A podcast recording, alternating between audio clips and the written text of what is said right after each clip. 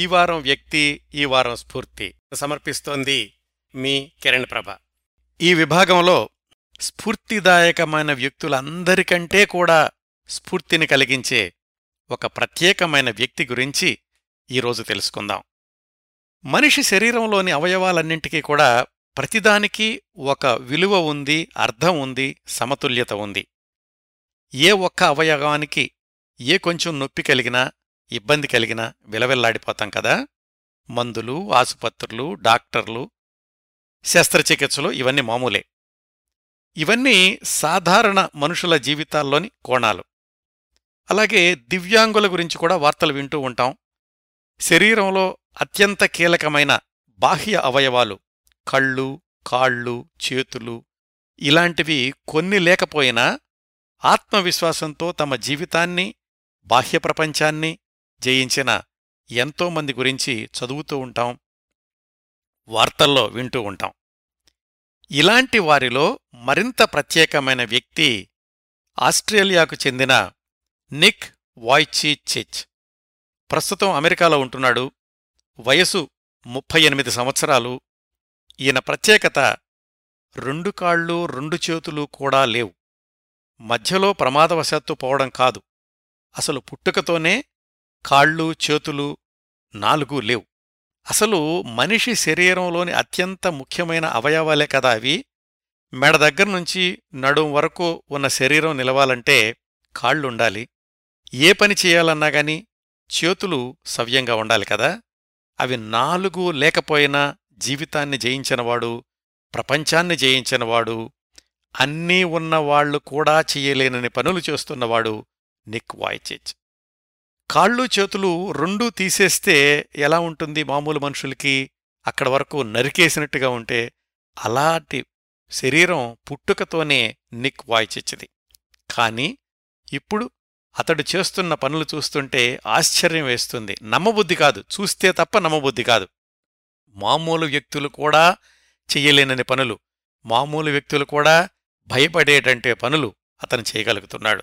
కేవలం పనులు చేయడం వల్లనే అతను స్ఫూర్తిదాయకం కాదండి, ఇంకా చాలా స్ఫూర్తిదాయకమైనటువంటి కార్యక్రమాలు చేపట్టాడు. వాటికి రాబోయే ముందు ఈ కాళ్ళు, చేతులు లేకపోయినా గానీ అతను ఎన్ని పనులు చేస్తున్నాడో చూడండి.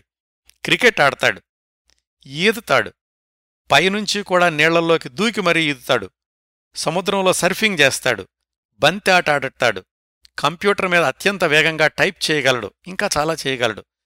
అతనితో గనక మాట్లాడుతుంటే అసలు కాళ్ళు, చేతులు లేని వ్యక్తితో మాట్లాడుతున్నట్లుగా అనిపించదు. అంత ఆత్మవిశ్వాసాన్ని పోగు చేసుకుని 38 సంవత్సరాలుగా అలాంటి శరీరంతోనే అతను ప్రపంచానికి పాఠాలు చెప్తున్నాడు.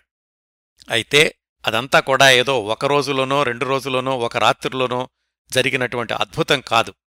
అతను అలాంటి స్థితిలో పుట్టి ఇప్పటి వరకు ఇన్ని సాధించడానికి కారణం వెనకాల ఎన్నో కష్టాలున్నాయి, ఎన్నో వ్యధలున్నాయి, ఎన్నో బాధలున్నాయి. అతనొక్కడికే కాదు, అలాంటి కొడుకుంటే కనుక తల్లిదండ్రికి ఎలా ఉంటుందో ఆలోచించండి. అలాంటి వాటినన్నింటినీ తట్టుకుని వాళ్లు కొడుకుని అలా పెంచి ఇప్పుడు అతను ప్రపంచవ్యాప్తంగా కోట్లాది మందికి ఏమాత్రం లెక్క తప్పు లేకుండానండి కోట్లాది మందికి అతను స్ఫూర్తినిస్తున్నాడు. దాదాపుగా ప్రపంచంలో 100 దేశాలు పైగా పర్యటించాడు. అతను ఎంత దూరం ప్రయాణించాడో లెక్కేసుకుంటే కొన్ని కోట్ల మైళ్ళు అవుతుంది. అంత దూరం ప్రయాణించి కోట్లాది మందిని కలుసుకుని అందరికీ కూడా అతను స్ఫూర్తినిస్తున్నాడు. స్ఫూర్తినివ్వడం అంటే ఏదో మీరా పనిచేయండి, మీరా పనిచేయండి అని చెప్పడం కాదు, తన జీవితాన్నే పాఠంగా చూపించి మరీ అతను స్ఫూర్తినిస్తున్నాడు. వివరాల్లోకి వెళదాం. ఆస్ట్రేలియాలోని మెల్బోర్న్లో ఒక దంపతులున్నారు. ఇదంతా కూడా 1980 ప్రాంతాలకు సంబంధించినటువంటి విశేషాలు. అతని పేరు బోరిస్, ఆమె పేరు దుశాంక. వాళ్ళు యుగోస్లేవియా నుంచి ఆస్ట్రేలియాకి వలస వచ్చారు ఇప్పుడు 1970 ప్రాంతాల్లో. యుగోస్లేవియాలో కమ్యూనిస్టు ప్రభుత్వం ఉండి సెర్బియన్ అనే జాతికి చెందిన వాళ్ల మీద రకరకాలైనటువంటి దౌర్జన్యాలు అవి చేస్తుంటే వాటిని తట్టుకోలేక అక్కడి నుంచి పారిపోయి ఆస్ట్రేలియాలో రాజకీయ ఆశ్రయం సంపాదించుకున్నాడు ఈ బోరిస్ అనేటటువంటి వ్యక్తి. ఆ తర్వాత కొన్ని రోజులకి ఈ దుశాంక అనేటటువంటి అమ్మాయి కుటుంబం కూడా యుగోస్లేవియా నుంచి ఆస్ట్రేలియాకి వలస వచ్చారు. ఆస్ట్రేలియాలో వాళ్ళిద్దరూ కలుసుకున్నారు, వివాహం చేసుకున్నారు. ఈ బోరిస్ అనే అతనేమో ఏదో ఒక కంపెనీలో బిజినెస్ మేనేజర్గా పనిచేస్తూ ఉండేవాడు. ఈ దుశాంక అతని భార్య ఆసుపత్రిలో నర్సుగా పనిచేస్తూ ఉండేది. ఇద్దరికీ కూడా క్రైస్తవ మతం అంటే అత్యంత విశ్వాసం. అంతేకాకుండా ఈ బోరిస్ తన ఉద్యోగంతో పాటుగా చర్చిలో చాలా చురుకుగా పాల్గొంటూ ఉండేవాడు, చర్చి తరఫున సేవలు చేస్తూ ఉండేవాళ్లు. ఇలా వాళ్ల జీవితం మామూలుగానే జరుగుతూ ఉండగా మొట్టమొదటిసారిగా గర్భవతి అయ్యింది దుశాంక. ఆమె కూడా నర్సే కాబట్టి తనకు తెలుసు ఈ ప్రసవం ఎలా ఉంటుంది, బిడ్డ పుట్టినప్పుడు ఎలా ఉంటుంది, బిడ్డ పుట్టక ముందు తీసుకునేటువంటి జాగ్రత్తలు ఇవన్నీ కూడా తెలుసు. ఆమె గర్భిణి అని తెలుసుకోగానే సరైన సమయం రాగానే అల్ట్రాసోనిక్ చేయించారు. మగబిడ్డ అని తెలిసింది, కానీ ఆ లోపల కాళ్ళు చేతులు ముడుచుకుని ఉంటుంది కాబట్టి పసిబిడ్డ తల్లి కడుపులో కాళ్ళు చేతులు లేవు అన్న విషయం కూడా వాళ్ళు గమనించలేదు అల్ట్రాసోనిక్లో. డిసెంబర్ 4 1982న మెల్బోర్న్లోనే వాళ్ళకి బాబు పుట్టాడు. ఆ పుట్టినప్పుడు ఎలా ఉండదంటే తండ్రి కూడా అక్కడే ఉన్నాడు. పుట్టగానే వాళ్ళు గమనించింది, అక్కడున్న నర్సులు డాక్టర్లు గమనించింది, ఆ కుర్రవాడికి కాళ్ళు చేతులు రెండూ లేవు, ఆ స్థానంలో కేవలం మొండెంలాగా ఉందంతే. వాళ్ళు గబగబా హడావుడిగా పిల్లల డాక్టర్ని పిలిపించి చూపించారు. అతను కూడా ఆశ్చర్యపోయాడు, ఏం జరిగిందో తెలీదు, ఎందుకిలా జరిగిందో తెలీదు, ఎక్కడో మిలియన్ల మందిలో ఒకళ్ళకి జరుగుతూ ఉంటుంది. తల్లి అంతవరకు చూడలేదు, ఆమెనింకా అపస్మారకంలోనే ఉంది. కొడుకుని అలా చూసినటువంటి తండ్రి తట్టుకోలేకపోయాడు. గబాల్నతను వాంతి కూడా చేసుకోబోతుంటే డాక్టర్లు నర్సులు కలిసి తండ్రిని బయటకు తీసుకెళ్లారు. తల్లి ఏడి నా బాబుని చూపించండి, నా బాబుని చూపించండి అంటోంది, కానీ అటుపక్కనున్నటువంటి కుర్రవాడిని బ్లాంకెట్లో చుట్టి ఉంచారు. అతన్ని తల్లికి ఎలా చూపించాలా అని నర్సులు డాక్టర్లు కంగారు పడుతున్నారు. ఏమైంది, నా బాబుని చూపించండి, నా బాబుని చూపించండి అని ఆ తల్లి అడగడం ప్రారంభించింది. ఉన్నట్టుండి కెవ్వుమని ఏడ్చాడు అమ్మయ్య. ఆరోగ్యంగానే ఉన్నాడు, ఇంకా ఏమయ్యాడో అనుకుంటున్నాను అనుకుంది ఆ తల్లి. కానీ కాళ్ళు చేతులు లేవు అన్న విషయం అప్పటికింకా ఆమెకు తెలియలేదు. మొత్తానికి ఎలాగైతే ధైర్యం చేసి ఆ కుర్రవాడిని చూపించారు తల్లికి. చూడగానే ఆమె హృదయం ఎంతగా తల్లడిల్లిపోయి ఉంటుందో ఊహించుకోవచ్చు మనం. అస్సలు తట్టుకోలేకపోయింది. ఆ పిల్లణ్ణి దగ్గరికి తీసుకోవడానికి కూడా ఆమె ఒప్పుకోలేదు, చేతుల్లోకి తీసుకోవడానికి కూడా ఒప్పుకోలేదు. ఎందుకంటే ఎలా ఎత్తుకోవాలో కూడా తెలియదు, మాంసం ముద్దలాగా ఉన్నాడు. అసలు కాళ్ళు చేతులు కొట్టుకుని ఆడుతూ ఉంటేనే పిల్లడికి ఒక జీవం ఉన్నట్లుగాను అందంగానూ ఉంటుంది. అలాంటిది కేవలం ఏడుపు తప్ప ఏమీ లేదు, ఆ శరీరం మాత్రం అటు ఇటు కదులుతోంది. ఆ తల్లిని ఎలాగో ఒప్పించారు అక్కడ డాక్టర్లు నర్సులు అందరూనూ.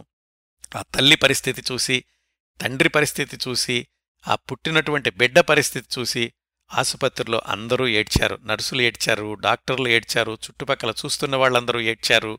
నిజానికి బిడ్డ పుట్టినప్పుడు ఎంతో సంతోషంతో సంబరంతో ఉత్సవాలు చేసుకోవాల్సింది, అలాంటిది ఇలాంటి బిడ్డ పుట్టినందుకు వాళ్ళు చర్చిలో సంతాప సభలు నిర్వహించారట. అలాగే ఇంటికి వెళ్లారు. తల్లికి తండ్రికి ఇంకా జీర్ణం అవటం లేదు, ఈ ఏమిటి బిడ్డ ఇలా పుట్టాడు, ఎందుకు పుట్టాడు, ఏమన్నా పొరపాటు జరిగిందా? డాక్టర్లను అడిగితే వాళ్ళు మేమేమీ చేయలేదు, పుట్టినప్పుడే అలా ఉన్నాడు అన్నారు. ఆ కండిషన్ని ఏమంటారంటే ఫోకోమిలియా అంటారట. అలాగే టెట్రాఎమిలియా అని కూడా అంటారు. ఏది కాళ్ళు చేతులు రెండూ లేకుండా పుట్టడాన్ని. ఎక్కడో కోట్లాది మందిలో ఒకళ్ళకో ఇద్దరికో అలా జరుగుతుంది, దానికి కారణాలుండదు. అది అలాగే హెరిడిటరీగా వచ్చిందేమి కాదు, వంశపారంపర్యంగా వచ్చే జబ్బేమీ కాదు. ఎందుకంటే ఈ నిక్ తర్వాత ఇద్దరు పిల్లలు పుట్టారు వాళ్ళకి. వాళ్ళు చాలా మామూలుగా ఉన్నారు, ఇంకొక అబ్బాయి ఇంకొక అమ్మాయి. అంటే నిక్కి ఒక తమ్ముడు ఒక చెల్లెలు కూడా పుట్టారు, వాళ్ళు మాత్రం మామూలుగానే ఉన్నారు. ఇలా జన్మించినటువంటి కొడుకుని చూసి ఆ తల్లిదండ్రులిద్దరూ కూడా చాలా రోజులు ఏం చేయాలో అర్థం కాలేదు వాళ్ళకి. ఏమవుతుంది తన జీవితం, పెరిగి పెద్దయ్యాక ఎలాగవుతాడు, మిగతా వాళ్లతో ఎలా కలిసి ఉంటాడు, సరే మనం ఉన్నంతకాలం ఏదో చూస్తాం, మనం వెళ్ళిపోయాక ఇతన్ని ఎవరు చూస్తారు? మామూలుగా అయితే పిల్లలు పుట్టాక వాళ్ళు ఏం చదువుతారు, ఏం ఉద్యోగం చేస్తారు, ఇలాంటివన్నీ ఆలోచిస్తూ ఉంటారు. అసలు ఈ కుర్రవాణ్ణి పెంచి పెద్ద చేయడం ఎలాగా, తన పనితనులు ఎలా చేసుకోగలడు, ఇవన్నీ కూడా ఆ తల్లిదండ్రుల యొక్క మనసులో ఆలోచనలు అలా చెలరేగుతూ వచ్చినాయి. వాళ్ళేమనుకున్నారంటే కొంతకాలం తర్వాత సరే ఇది జరిగింది, మనకు జరిగింది, కానీ ఇప్పుడు మన దగ్గర ఉన్నటువంటి ప్రత్యామ్నాయాలేమిటి? ఈ కుర్రవాడిని వదిలేసేయాలి, ఎవరికైనా పెంచుకోవడానికి ఇవ్వాలి, లేదంటే అనాథం చెయ్యాలి, అదా మనం చేయగలిగేది. వాళ్ళిద్దరికీ కూడా క్రైస్తవ మతం మీద విపరీతమైనటువంటి నమ్మకం. కానీ ఇలా జరిగిందంటే భగవంతుడు మనల్ని సవాల్ చేస్తున్నాడు, భగవంతుడు మనల్ని ఛాలెంజ్ చేస్తున్నాడు. ఆ ఛాలెంజ్ని మనం ఎందుకు తీసుకోకూడదు? ఏదో కారణంతోనే భగవంతుడు ఇలాంటి కొడుకును మనకిచ్చుంటాడు, ఇతన్ని ఎలాగైనా సరే పెంచి పెద్ద చేయాలి, మామూలు వ్యక్తుల కంటే కూడా గొప్పవాణ్ణి చెయ్యాలి అనుకున్నారు ఆ తల్లి తండ్రి. ఇప్పుడు కూడా ఆ నిక్ చెబుతూ ఉంటాడు, ఆ రోజు మా తల్లిదండ్రులు తీసుకున్నటువంటి ఆ నిర్ణయం నా జీవితాన్ని మార్చింది. జీవితంలో మనకెప్పుడూ కూడా ఛాయిసెస్లు ఉంటూ ఉంటాయి, ఎలాంటి నిర్ణయం తీసుకుంటాము అనేది మన జీవితం ఎటువైపు వెళుతుంది అనేది నిర్ణయిస్తుంది. అమ్మా నాన్న ఆ రోజు అలాంటి నిర్ణయం తీసుకోబట్టి ఈరోజు మీ ముందు ఇలా మాట్లాడగలుగుతున్నాను అని చెప్తూ ఉంటాడు నిక్ తన ఉపన్యాసాల్లోనూ. మరి అతనుకున్నది ఏమిటి? కళ్ళు కనిపిస్తాయి, నోరు మాట్లాడుతుంది, శరీరం కదులుతుంది, కానీ మొండెంలాగా ఉంటుంది, తల ఉన్న మొండెంలాగా ఉంటుంది. ఏదన్నా పని చేయాలంటే అతనుకున్నటువంటి ఆయుధాలేమిటి? తల. ముందులోనట కింద పడిపోయినప్పుడు తలతోటి గోడని ఢీకొంటూ అలాగా శరీరాన్ని పైకి లేపడానికి ప్రయత్నిస్తూ ఉండేవాడు. తల్లి వచ్చి పక్కన దిళ్లు వేసి, పోనీ దిళ్లు మెత్తగా ఉంటాయి దీనితో ప్రయత్నిస్తూ అంటే, వద్దు నా తలతోటి నేనే ప్రయోగాలు చేస్తాను అని కింద పడిపోయినటువంటి శరీరాన్ని పైకి లేపుకోవడానికి తలతోటి గోడని ఎదుర్కొంటూ అలా పైకి లేగడం అలవాటు చేసుకున్నాడు. తల్లికి చెప్పాడట, నా ప్రయత్నాలు నేను చేస్తాను, నా ప్రయోగాలు నేను చేస్తాను, నా పరిష్కారాలు నేను కనుక్కుంటాను అని. అంత చిన్నతనం నుంచి కూడా అంత పట్టుదల అతనిలో పెరిగింది. అది పెరగడానికి తల్లిదండ్రులు కూడా ప్రోత్సాహం ఇచ్చారు. అయితే తలతోటి కొంచెం కొంచెం ఏమైనా పనులు చేయగలనా అని అతను నేర్చుకోవడం ప్రారంభించాడు. జాగ్రత్తగా గమనిస్తే ఆ నడుం కింద మామూలుగా కాళ్ళైతే లేవు, కానీ ఒక అంగుళమో రెండంగుళాలో పొడవున్నట్టు కాలులాంటి ఒక అవయవం ఉంది, దానికి రెండు పాదాలున్నాయి, ఆ రెండు పాదాలు కలిసిపోయి ఉన్నాయి. డాక్టర్లు ఏమనుకున్నారంటే ఈ రెండు పాదాలని కూడా కొంచెం విడవిడంగా చేస్తే అవే వేళ్లులాగా అవి ఉండొచ్చు, ఆ వేళ్లతోటి కుర్రాడేమైనా పనులు చేసుకుంటాడు అని అతనికి 6-7 సంవత్సరాల వయసులో ఉండగా కాలులాంటి చిన్న అవయవం చివర కలిసిపోయి ఉన్న పాదాలని ఆపరేషన్ చేసి వాటిని విడివిడిగా చేశారు. అవి కొంచెం వేళ్లులాగా ఉన్నాయి. ఇప్పటికి కూడా ఆ వేళ్లులాగా ఉన్నటువంటి ఆ సరికొత్త అవయవంతోనే నిక్ చాలా పనులు చేస్తాడు.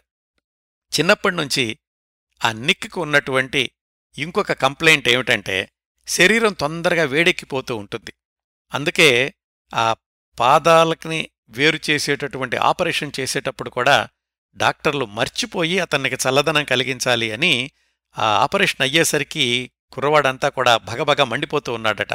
అప్పటికప్పుడు ఐస్ పెట్టి అతని శరీరం యొక్క ఉష్ణోగ్రతని తగ్గించారనుకోండి.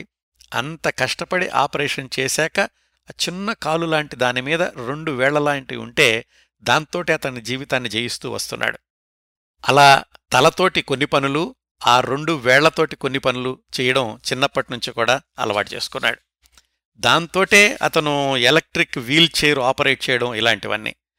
కొంతలో కొంత వాళ్ళు సంతోషించదగిన విషయం ఏమిటంటే అమ్మానాన్నలు పేదవాళ్లు కాదు, వాళ్ళకి పర్వాలేదు, సరిపడా ఉంది. కొడుక్కి ఏమైనా కావాలంటే గనక సౌకర్యాలన్నీ కలిగించగలిగినటువంటి ఆర్థిక స్తోమత ఉన్నవాళ్లే.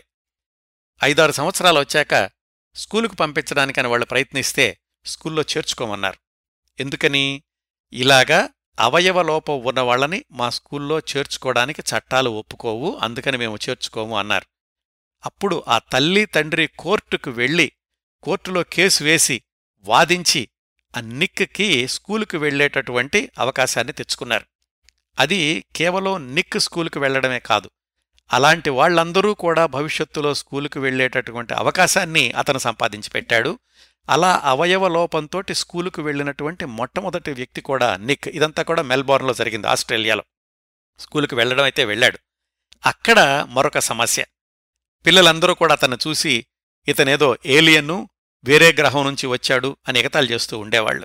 దగ్గరికి రావడానికి కూడా భయపడేవాళ్లు. అది నిక్ని విపరీతంగా మానసికంగా బాధపెట్టింది. ఎంత దగ్గరికి వెళదామనుకున్నా కానీ ఎవరూ వచ్చేవాళ్లు కాదు. అలా స్కూల్లో పిల్లలందరూ కూడా అతను ఎగతాలు చేయడం, దగ్గరకు రాకపోవడం, మానసికంగా హింసించడం, ఇలాంటి వాటితోటి ఒక విధమైనటువంటి డిప్రెషన్కి లోనయ్యాడు 7-8 సంవత్సరాల వయసులోనే. అది చాలా కాలం కొనసాగింది. అమ్మా నాన్న ధైర్యం చెబుతూ ఉండేవాళ్లు, రకరకాల కథలు చెప్తూ ఉండేవాళ్లు, అతనికి అవసరమైనటువంటి ఆత్మవిశ్వాసాన్ని ఇవ్వడానికి ప్రయత్నాలు చేస్తూ ఉండేవాళ్లు. కానీ రోజంతా కూడా స్కూల్లో ఉంటాడు కాబట్టి ఇలాంటివన్నీ కూడా అతని మెదడు మీద ఎక్కువగా ప్రభావితం కలిగించడం మొదలుపెట్టినాయి. ఏవి? ఆ పిల్లలు చేసేటటువంటి అల్లరి, వాళ్ళు చేసేటటువంటి కామెంట్సు, ఇలాంటివన్నీ. 8 సంవత్సరాల వయసులో ఒకసారి అతను తలను తీసుకెళ్లి కిచెన్ టేబుల్ కేసి కొట్టుకుని చనిపోదామనుకున్నట్ట. 10 సంవత్సరాల వయసులో ఒకసారి వాళ్లమ్మ బాత్ టబ్లో పెట్టినప్పుడు ఒకవైపు నుంచి బొక్కబోర్లా పడి ఆ మొహాన్ని నీళ్లల్లో ముంచేసుకుని అలా ఆత్మహత్య చేసుకుందాం అనుకున్నట్ట.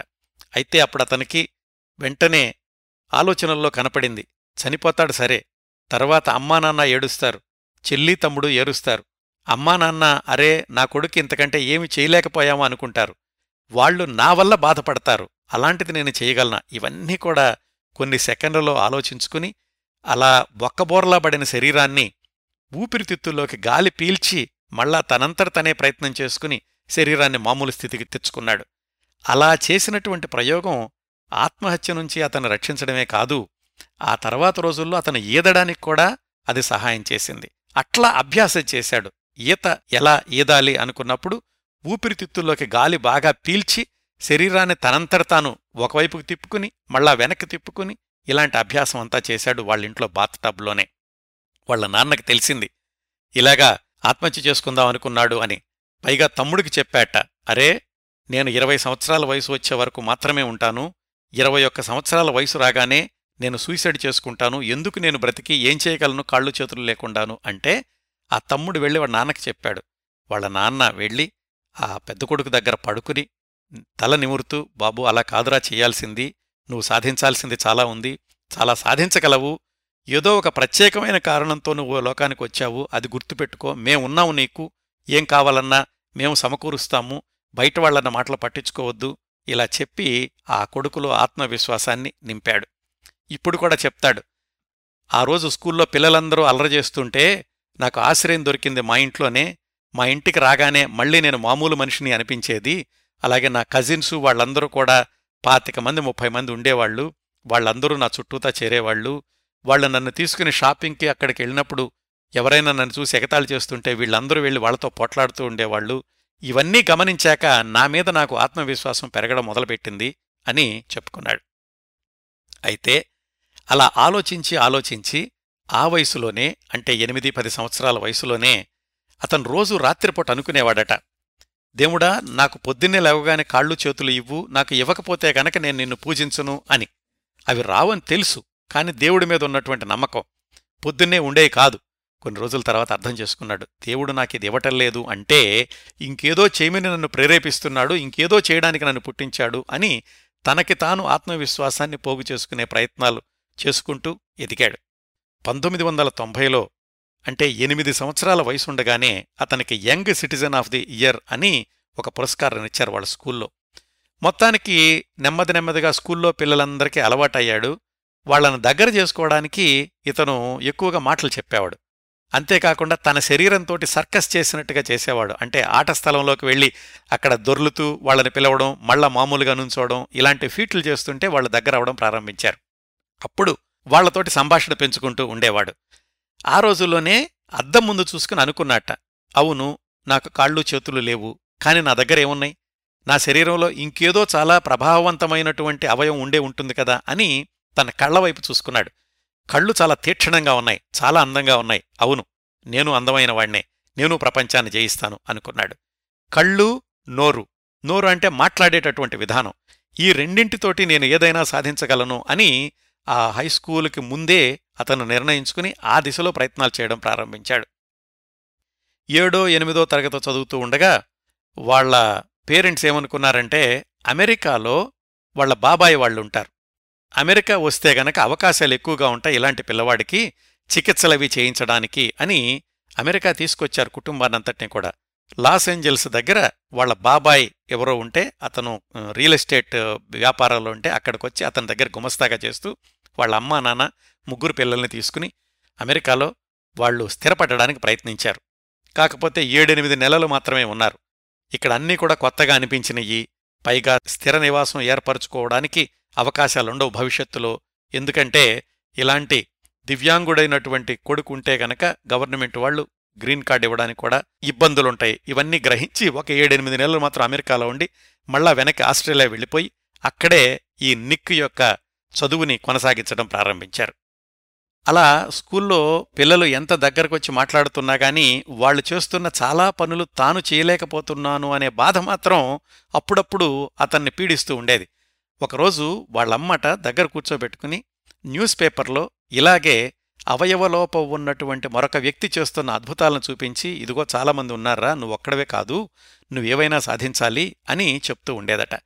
ఇట్లా కొడుక్కి ఆత్మవిశ్వాసం ఇవ్వడం అనేటటువంటి పని ఆ తల్లిదండ్రులు చిన్నప్పటి నుంచి కూడా కొనసాగిస్తూనే వచ్చారు.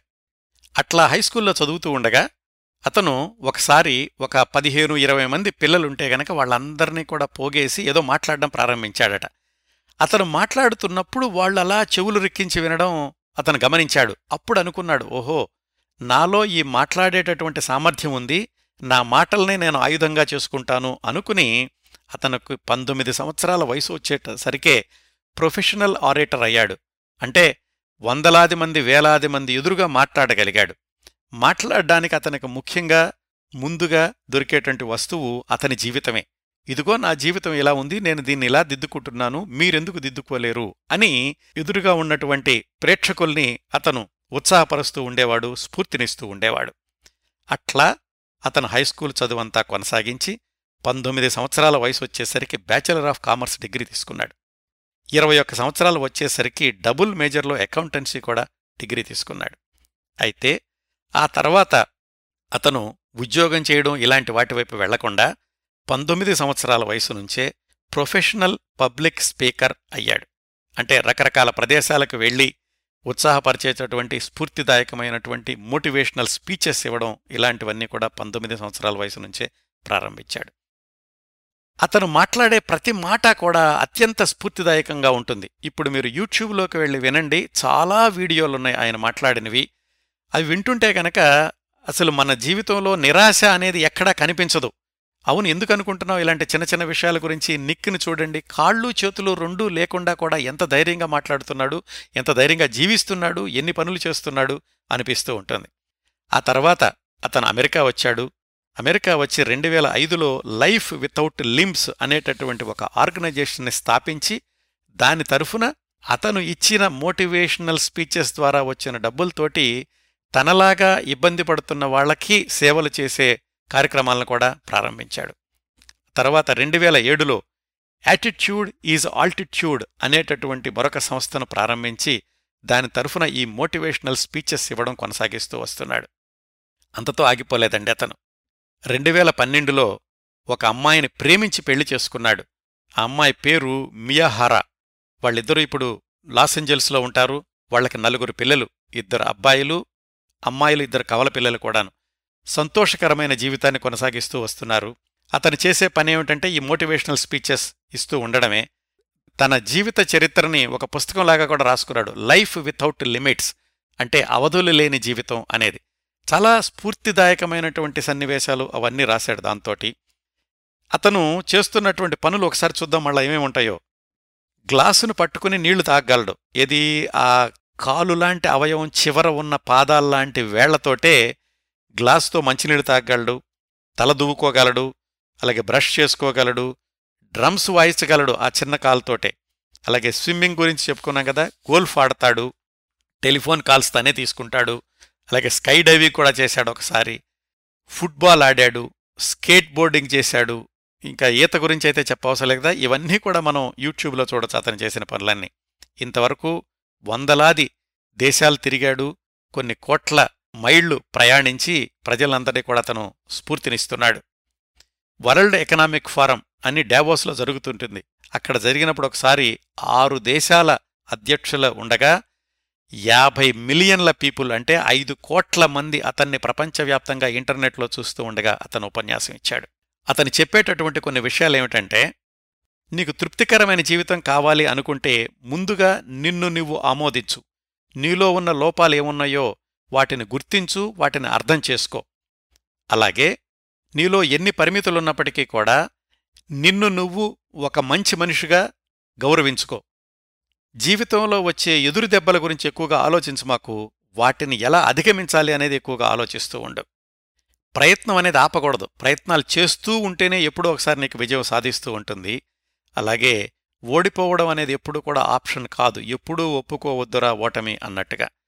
జీవితంలో చేదు అనుభవాలను ఎప్పుడూ కూడా మిగుల్చుకోవద్దు. జీవితం మీద నువ్వు అసహ్యాన్ని కానీ, జీవితం మీద కోపాన్ని కానీ, జీవితం మీద ద్వేషాన్ని కానీ పెంచుకోవద్దు. నీకు ఏది ఉన్నదో దాని గురించి నువ్వు కృతజ్ఞతగా ఉండు.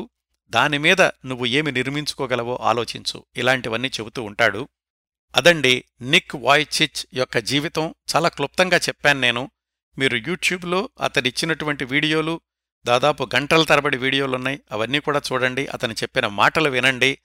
ఎంత స్ఫూర్తిదాయకంగా ఉంటుందంటే అతని మాట అంతా కూడా మన హృదయంలో ప్రతిధ్వనిస్తూ ఉంటుంది. అంత చక్కటి కంఠం. ఒకసారి అతని కళ్లవైపు చూస్తే కనుక ఆ కళ్లల్లో ఎంతో అందం కనిపిస్తూ ఉంటుంది. మాట్లాడడం మొదలుపెట్టాక అతనికి కాళ్ళు చేతులు లేని వ్యక్తి అన్న భావమే రాదు మనకి.